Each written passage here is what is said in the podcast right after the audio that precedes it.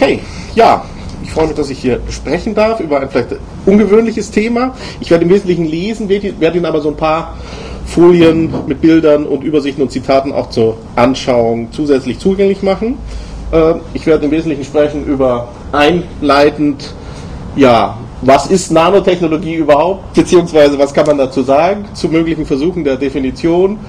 Dann äh, um hinzuführen zu diesem seltsamen Zusammenhang Technologie-Magie, werde ich etwas sagen über Selbstorganisation und Animation der Materie und über einen wichtigen Science-Fiction-Autor, Arthur C. Clarke, der sich auch dazu geäußert hat, äh, also ja, zu diesem Zusammenhang Technologie und Magie. Dann werde ich eben einige Beispiele vorstellen aus dem Bereich der aktuellen Forschung.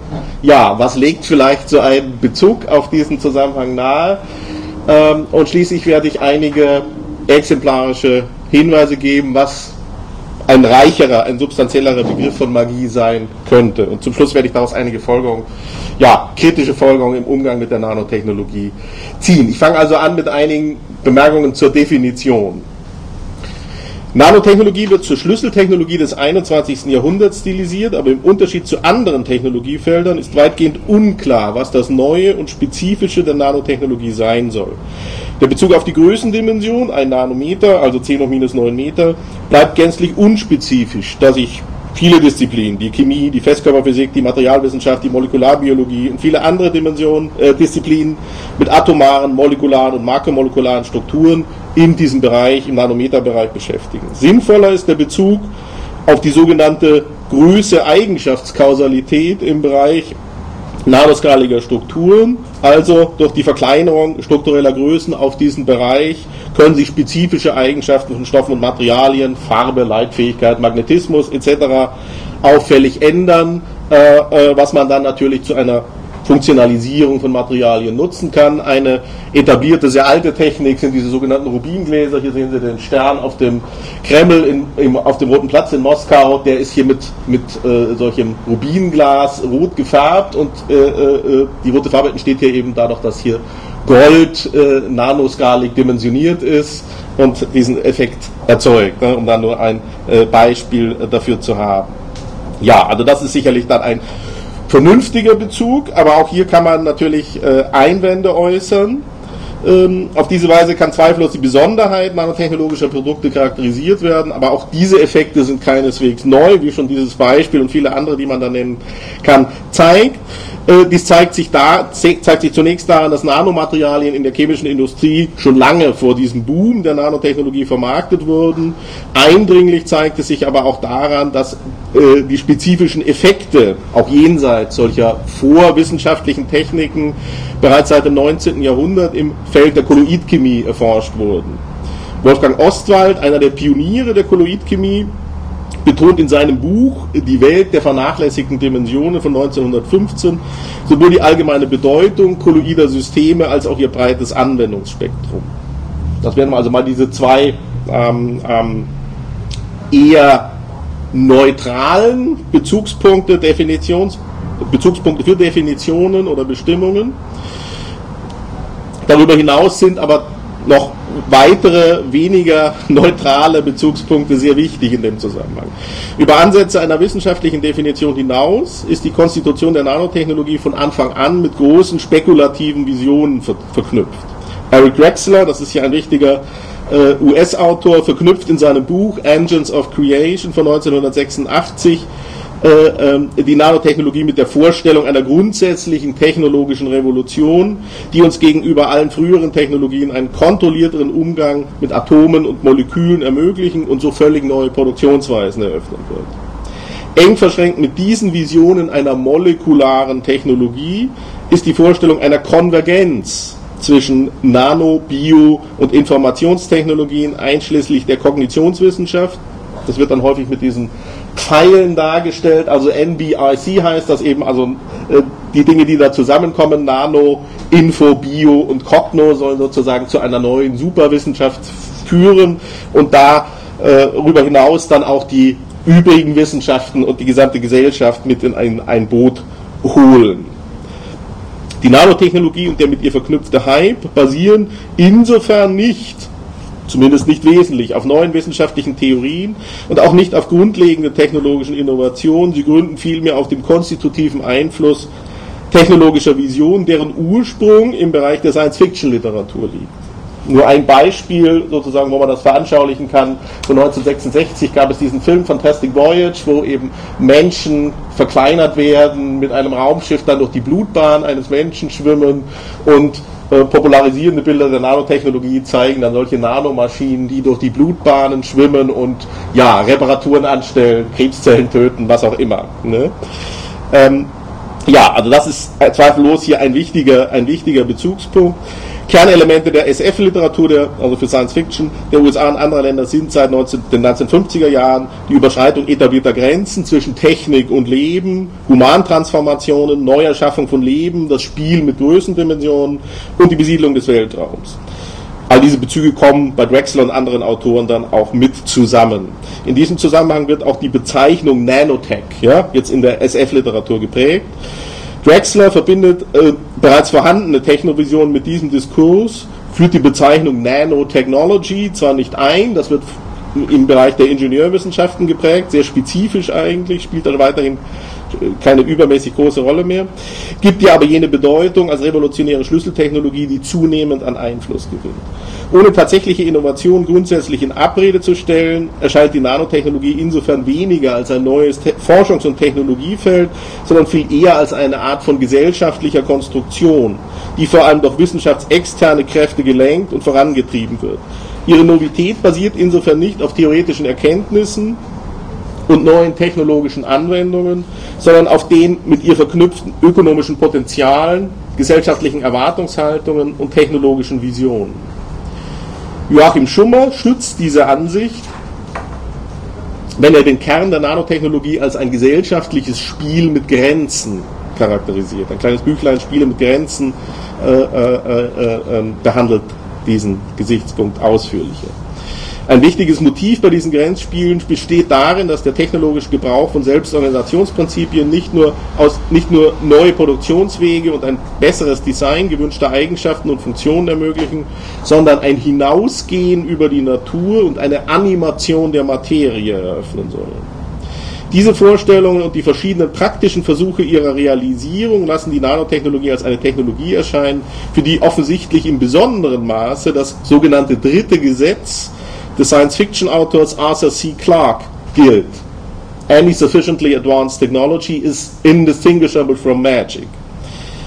Im Folgenden geht es darum, den Zusammenhang zwischen Selbstorganisation und Animation der Materie zu beleuchten, exemplarisch mögliche Verflüssigungen zwischen Wissenschaft, Technologie und Magie einer kritischen Betrachtung zu unterziehen und anhand historischer Verortungen ein substanzielleres Verständnis von Magie zu gewinnen, wie bereits gesagt. Abschließend werden hieraus einige Folgerungen für eine kritische Einschätzung abgeleitet. Innerhalb der Nanotechnologie und anderer aktueller Technologiefelder werden bestehende Unterschiede zwischen bestehenden äh, zwischen belebter und unbelebter Materie sukzessive eingeebnet. Darüber hinaus geht es aber auch darum, natürliche Potenziale zu nutzen, natürliche Potenziale zu nutzen, eine Animation der Materie zu erschließen bzw. technologisch zu betreiben. Dabei kann man zwei Perspektiven herausstellen. Einerseits wird die Materie selbst als animiert begriffen und sie soll technologisch verbessert oder gar befreit werden. Andererseits wird die Natur mit einer externen Determination verknüpft, die man durch Studien zur technologischen Entwicklung zu belegen versucht, in ihrem näheren Charakter aber seltsam diffus bleibt. Technovisionäre erkennen in der Nanotechnologie die Möglichkeit, technologisch über die Natur hinauszugehen.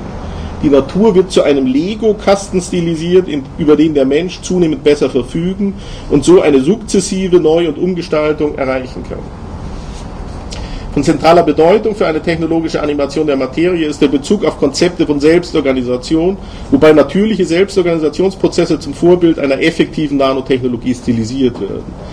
Die technologische Anwendung von Selbstorganisationsprinzipien ist allerdings nichts völlig Neues, sondern letztlich nur eine Ausweitung chemischer Technologie. Im Übrigen erscheint es fraglich, ob uns das Studium der molekularen Evolution grundsätzlich über ein gezieltes Materialdesign ähm, eine effektivere Funktionalisierung und eine Erhöhung der Komplexität molekularer Strukturen hinausführen wird. Drexler und andere äh, äh, bei Drexler und anderen geht es demgegenüber da, darum, dass uns die Generierung von Nanomaschinen, die er als Assembler bezeichnet, also im Blick auf das, den englischen Ausdruck Self-Assembly, äh, zu einer völlig neuen Produktionsweise führen wird. Entgegen der Ansicht, dass diese Vision in der Forschung als erledigt gelten, wird in vielfältiger Weise an einer Realisierung von Nanomaschinen gearbeitet. Später einige Beispiele dazu.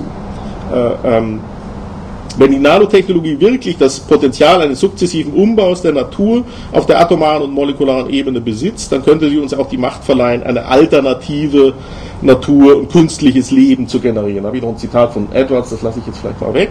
Äh, äh, sie können sich äh, anschauen, der das hier eben herausstellt, ein amerikanischer Biochemiker, der da ein sehr affirmatives Verhältnis auch zu dem visionären Kontext einnimmt. Für die Nanotechnologie scheint also noch deutlicher als für andere moderne Technologien äh, jene von Clark prophezeite Ununterscheidbarkeit zwischen Technologie und Magie zu gelten.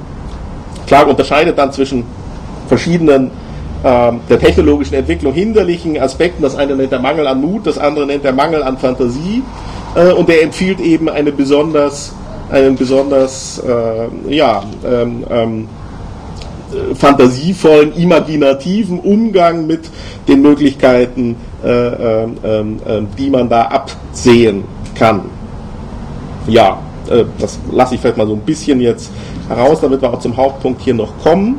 Ähm, äh, die Nanotechnologie und die mit ihr verknüpften Visionen rücken vor allem aus zwei Gründen in eine besondere Nähe zu diesem Gesetz von Clark.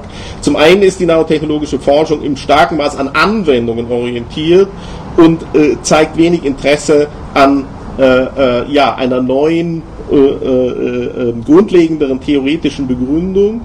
Äh, zum anderen wirken sich eben diese Hintergründe aus der Science-Fiction-Literatur eben sehr stark aus und deswegen spielen Visionen, die natürlich in allen Technologiefeldern äh, äh eine gewisse Bedeutung haben, hier eine konstitutive Bedeutung, so könnte man sagen. Ja, nun möchte ich mal den Übergang stiften, hier Ihnen einige Beispiele zu, zu zeigen. Ähm, ähm, die, die man hier sehen kann. Ja, äh, also sozusagen bei vielen Autoren, die sich da äh, stark machen, Wolfgang Heckel wäre jetzt ein Autor aus, aus Deutschland, der eben sozusagen auch sehr stark diesen ähm, ähm, visionären Gesichtspunkt betont. Also es ist keineswegs so, dass man so eine scharfe Separation hat zwischen den seriösen Nanoforschern und den, den äh, äh, wenigen Spinnern, wie man es vielleicht mal etwas abfällig sagen könnte, sondern es gibt durchaus sehr äh, viel Affirmation gegenüber dem visionären äh, Kontext.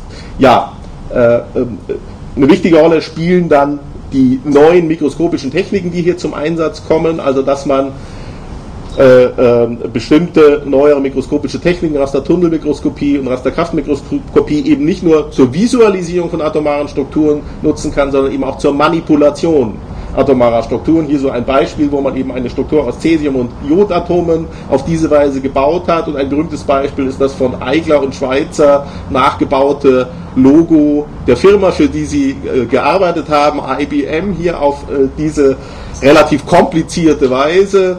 Äh, äh, ähm, und das wird sozusagen hier auch als ein äh, wesentliches Indiz hier gewertet, dass sich da etwas in der dieser, also hinsichtlich dieser Grenzspiele, wenn man das mal so nennen will, wenn man den Ausdruck aufgreifen will, zwischen Technologie und Magie äh, verschiebt. Ja. Im Blick auf diese, äh, im Blick auf diese, äh, äh in, auf diesen Aspekt sozusagen, also diese neuen mikroskopischen Techniken, kann man eine ganze Reihe von ja, Simplifikationen und auch Verschleierungen einerseits in der öffentlichen Präsentation von Nano, andererseits aber auch in, im Selbstverständnis der Wissenschaftler ausmachen. Ich will die vielleicht einfach nur mal kurz nennen. Das eine ist der, der Gesichtspunkt, dass man hier sozusagen auf, dem, auf, auf ähm, ähm, der Grenze zwischen verschiedenen Theorien, eben der klassischen Physik, makroskopischer Dinge und der Quantenphysik arbeitet und sozusagen hier mit ganz anderen Gesetzmäßigkeiten konfrontiert ist und deswegen auch ganz anders über, über, naja, über die Art dieser Bilder und das Zustandekommen dieser Bilder reden müsste. Das zweite ist äh, eng damit verbunden, der große technische Aufwand, der hier äh, betrieben wird. Also es ist nicht irgendwie so, dass sie hier irgendwo auf einem normalen Tisch das machen, sondern eben unter gezielten Bedingungen, Hochvakuum und äh, äh, ähm, äh Temperaturen äh, nahe dem absoluten Nullpunkt, da muss eben sehr rein gearbeitet werden und dann äh, sozusagen kommen diese Bilder dann auch nicht so unmittelbar zustande, sondern eben dann erst auf der Grundlage geeigneter Computerprogramme, die das dann in so einer topologischen Weise auch ausdrucken, also ausdrücken und uns dann sozusagen diesen Eindruck so vermitteln. Also da ist eben ein großer, nicht nur ein großer wissenschaftlicher äh, äh, ähm, ähm, ähm Hintergrund damit verknüpft, sondern auch das konkrete Zustandekommen ist mit einem großen technischen Aufwand verbunden. Ja, schließlich äh, äh, ist die Frage sicherlich auch offen, inwieweit das äh, äh Experimente dieser Art, die vielfältig äh, gemacht werden, ähm, ähm, einen großen Erkenntniswert ähm, ähm äh, mit einem großen Erkenntniswert äh, verbunden ist. Und bei Eigler zum Beispiel wird das auch äh, nochmal zusätzlich daran deutlich, und bei einigen anderen auch, die sozusagen den ästhetischen Wert in, dieser, in diesen Bildern oder im Kontext dieser Bilder entdecken und da dann eben sozusagen auch an der Grenze zwischen Wissenschaft und Kunst zu arbeiten versuchen. Ja? Also auch ein ganz, ohne vielleicht irgendeinen reflektierten, kritischen Begriff, also substanziellen Begriff von Kunst zum Gegenstand zu machen. Ja, viele, viele nanotechnologische Forschungsprojekte, ohne jetzt da den Stab über alle brechen zu wollen, ja, aber sind sozusagen nicht daran orientiert, nicht primär daran orientiert, neue theoretische Basierungen zu liefern oder neue Anwendungen zu primär zu eröffnen, sondern die kümmern sich vor allem um sowas, was man als Proof of Principle bezeichnen kann. Also wir gucken, ob das geht. Ne? Wir äh, erorten, verort, äh, erkunden einen Möglichkeitsraum. Ja? Diese, also diese genannten Aspekte, die abrissartig genannten Aspekte, das kann man jetzt bei vielen äh, äh, Projekten finden, die sich jetzt vor allem darum bemühen, diesen Gesichtspunkt Nanomaschinen im Rekurs äh, äh, auf diverse Visionen auch zu erkunden. Einige Beispiele kann ich hier einfach nur mal andeuten. Also ein Beispiel ist das sogenannte Nanorad, äh, das auch als große Revolution gefeiert wurde. Das war also eine molekulare Struktur, die so wie ein Rad aussieht, auch auf der Grundlage dieser mikroskopischen Techniken äh, äh, äh, dann ähm, ja, zu bestimmten Bewegungen veranlassen kann, die man ja dann deskriptiv und auch eher äh, etwas, äh, etwas äh, äh veranschaulichend dann auch als eine Rollbewegung be bezeichnen kann. Das zweite gilt für für Autos, ja, Nanocars, die da eben auch designt worden sind, die dann auch auf unterschiedliche Weise zu Bewegungen veranlasst werden können, wiederum entweder durch äh, so ein Mikroskop oder eben indem man in die Struktur, in diese molekulare Struktur eine Einheit einbaut, die empfindlich auf Licht ist und sozusagen dann Strukturänderungen eingeht und dann so eine ja, Rollbewegung äh, äh, erzeugt. Ne?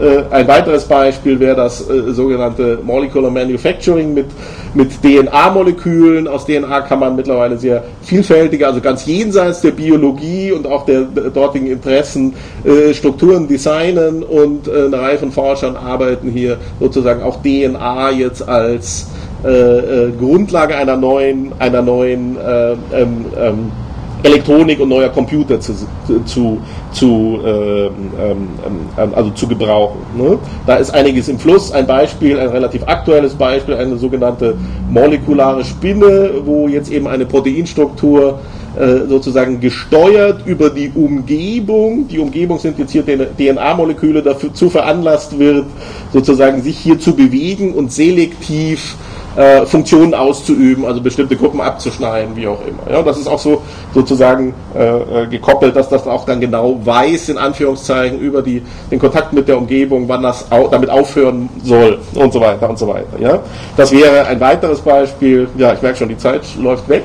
Äh, ein letztes Beispiel wäre hier dieser Bereich äh, nano-elektromechanische Systeme, das ist ja auch äh, etwas animiert, wo Sie das sehen können, also ein Nanomotor, der eben auch in diesem Bereich arbeitet und ein sogenanntes Nano-Förderband.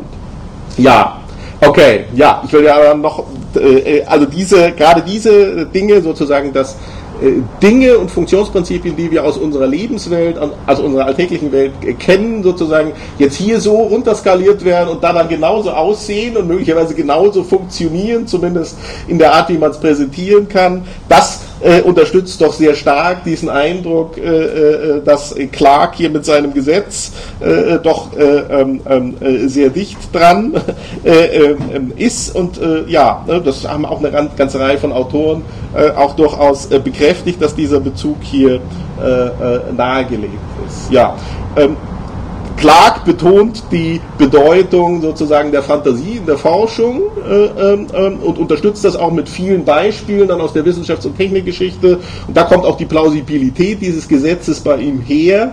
Äh, er unterstützt oder ja, er kümmert sich aber jetzt nicht darum, was meint Magie überhaupt. Das, dazu möchte ich sozusagen eben auch einige äh, Dinge hier sagen. Was meint Magie überhaupt? Äh, ähm, äh, in dem Kontext bei Clark und in der populären Auffassung meint Magie in erster Linie zweierlei. Das ist etwas Unverständliches, das auf irgendwelchen seltsamen ja, Mechanismen, Beschwörungen, wie auch immer basiert und eben nicht wissenschaftlich durchdrungen werden kann. Und es basiert andererseits auf so einer Idee von, ja, überlegener Machtfülle, eine besondere Erweiterung von Macht. Ja. Und genau das sozusagen ist dann auch bei Clark zumindest implizit der Bezug, den er hier bedient wenn man äh, äh, ähm, eben etwas vertiefter über den Begriff der Magie nachdenkt, dann kann man zunächst mal mit Kassierer anfangen. Ja, das ist sicherlich eine Erscheinungsform, die wir früh in der Menschheitsgeschichte finden äh, äh und eben auch äh, äh, ähm, ähm, dazu dient, die Orientierung in der Welt auf einer vorwissenschaftlichen Weise zu, zu, ähm, ähm, ja, zu, zu bedienen oder eben zu stützen. Ähm, ähm, ja, ähm, muss ich jetzt alles ein bisschen runterbrechen. Ähm, wenn man sich verschiedene Formen anschaut von tatsächlicher äh, Praxis, magischer Praxis in verschiedenen kulturellen Zusammenhängen, dann stößt man auf eine Reihe wichtiger Aspekte, die dann vor allem in der Renaissance-Philosophie ausbuchstabiert worden sind. Ich nenne die auch nochmal abrissartig. Das eine ist das, was man mit Sympathie und Antipathie kennzeichnen kann, also dass es sozusagen so ein allgemeines Wechselwirkungsdenken gibt äh, äh, äh, ähm, auf auf der Grundlage anziehender, abstoßender, äh, äh, attraktiver, repulsiver Kräfte oder Wirkprinzipien. Das zweite ist eben so ein analogisches Denken, dass man also in der gesamten Welt in einer holistischen Perspektive Entsprechungen zwischen verschiedenen, zwischen verschiedenen äh, Ebenen der Realität der Welt äh, entdeckt äh, das dritte ist dann das, was mit dem lateinischen Brief Convenientia benannt wird, dass äh, ähm, äh, sozusagen alles, was ist, auf, eine, auf ein gemeinsames Substrat zurückgeführt werden kann und sozusagen alles auch über über äh, diese analogischen Entsprechungen hinaus miteinander zusammenhängt. Und dann gibt es schließlich diese Vorstellung, äh, äh, äh, dass auch über örtliche und zeitliche Grenzen hinaus äh, ähm, ähm, solche Wechselwirkungen äh, statt, statthaben können und zusätzlich in dieser Weise dann auch die holistische Perspektive unterstützt wird. Und sozusagen der Zusammenhang zu, dem, zu dem Bezug auf Technik und Technologie ist hier eben ein, ein, ein, ein, ein eher eine Distanz als eine Annäherung in dem Sinne, dass sie eben sozusagen den Menschen einbettet und zur Einbettung aufruft und keineswegs eine, eine, eine Vorstellung, eine Vorstellung von äh, äh überlegener Macht stützt, und, und, und äh, außerdem gilt es auch zu bedenken, dass natürlich magische Praktiken in einer elaborierteren Form, was man jetzt äh, in verschiedenen äh, kulturellen äh, Strömen finden kann, natürlich in der Regel nicht diesen Charakter hat, den wir populär dem zuschreiben, dass das was mit Unverständlichkeit und ähm, Irrationalität zu tun hat und auch Erfahrungsferne zu tun hat, sondern ganz im Gegenteil. In vieler Hinsicht natürlich sich auf andere Weise als später die Wissenschaften oder auch zeitgleich die Wissenschaften äh, ähm, ähm, ähm, auf die Erfahrungswelt äh, bezieht und auch äh, ein vertieftes Erfahrungswissen äh, äh kultiviert und gebraucht. Ne? Und in diesem Sinne äh, sozusagen ist auch hier das Zitat von Kassierer zu verstehen, wo er eben sagt, die Natur ist nicht sowohl Objekt der Magie, als sie vielmehr ihr Subjekt ist. Sie ist Vermöge der Anziehung des Gleichen und der Abstimmung des Ungleichen, die in ihr herrscht, der Ursprung und Same aller magischen Kraft. Und das heißt eben sozusagen, der Mensch wird nur ein guter Magier, um es mal abkürzen zu sagen, wenn er sich eben in die bestehende Struktur der Realität einbettet und sozusagen nicht zum Herrn über die Dinge aufwirft. So. Ähm, ja, okay, das waren jetzt nur, ähm, ähm, und äh, wie gesagt, äh, zum Beispiel bei wichtigen Renaissance-Autoren, äh, Bruno äh, äh, äh, kann man die genannten Aspekte, jetzt Sympathie, Antipathie, Analogie, Konvenienz und Emulation, wie das andere genannt wird, auch dann ausführlich dekliniert finden. Äh, ähm, und äh, dieser Gesichtspunkt sozusagen der Einbettung spielt in allen kulturellen Strömungen, die, ja, also Renaissance wäre jetzt das, was wir als äh, Abendländer hier am besten auch durchdringen können und wo das eben auch am vertieftesten schon auch in einen philosophischen Kontext gesetzt worden ist. Aber man kann es natürlich darüber hinaus auch in, in außereuropäischen Kulturen durchaus finden. Etwa Claude Lévi-Strauss wäre ein Autor, der das auch dann für die südamerikanischen Kulturen auch sehr, sehr ausführlich belegt hat. Nicht im Einzelnen diese genannten Aspekte, aber diesen, Grund, diesen Grundgedanken der Einbettung. Ja, das wäre mal so ein Beispiel dann auch aus der, aus der, aus der, aus der Renaissance-Kultur, das sogenannte alchemistische Weltbild, wo das, wo das äh, ausführlich äh, dargestellt äh, wird, kann ich jetzt leider nicht mehr darauf eingehen. Hier wäre nochmal Ficino, hier wäre nochmal dieser, ein dieser Gedanken, einer dieser, ein, ein Zitat, der das, und auch ein Bild, eine, eine wichtige Emblematik, die das zum Ausdruck bringt, also dich leitet die Natur, drum folge ihren Wegen, sonst trittst du aus dem Pfad der rechten Wahrheitsbahn. Äh, das ist genau dieser Gedanke. Also nur durch diese Einbettung, nur durch diesen, diesen in gewisser Weise auch demütigen Bezug auf die Natur und ihre Vorgaben kann der Mensch ein guter, ein guter äh, Magiker, Magi, Magier und eben im, im Kontext der Zeit dann auch ein guter Naturforscher sein. Die, die äh, Bezüge sind hier natürlich auch sehr, sehr, sehr eng gesetzt, was man dann etwa ja dann, daran sehen kann, dass historisch die Bande der Alchemie, äh, die eben dann eine wichtige Form der elaborierten Magie ist, sehr eng auch mit den frühen Formen der Chemie verbunden sind. Ja, abschließend noch, äh, äh, und damit erfülle ich glaube ich auch das zeitliche Soll, äh, äh, äh noch einige ähm, ähm, Bemerkungen sozusagen oder Folgerungen, die die äh, sich hieraus äh, ziehen äh, kann. Also ein wichtiger Gesichtspunkt, wenn man sich philosophisch mit der Nanotechnologie jetzt äh, beschäftigt und eben weniger an den einzelnen Projekten, sondern an diesem sogenannten Umbrella-Term hier interessiert ist, dann geht es da nicht um ein neues Technologiefeld, sondern es geht viel eher um ein, ein, ein, ein, eine gesellschaftliche Konstruktion oder ein Spiel mit Grenzen, wie Schumann das nennt.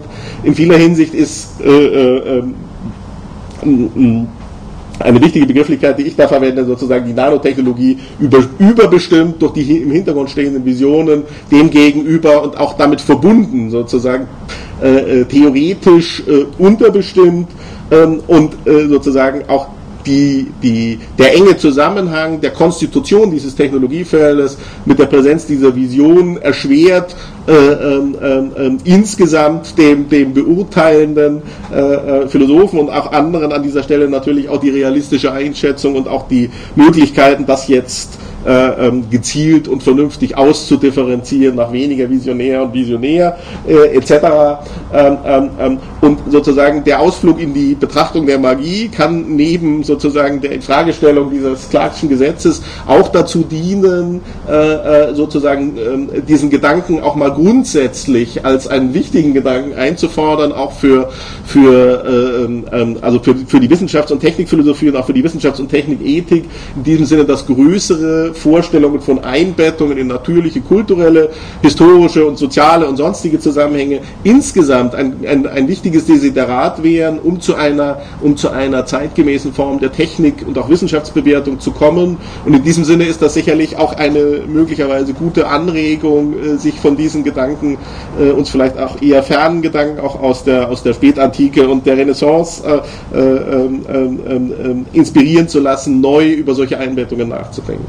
Ja, vielen Dank für Ihre Aufmerksamkeit.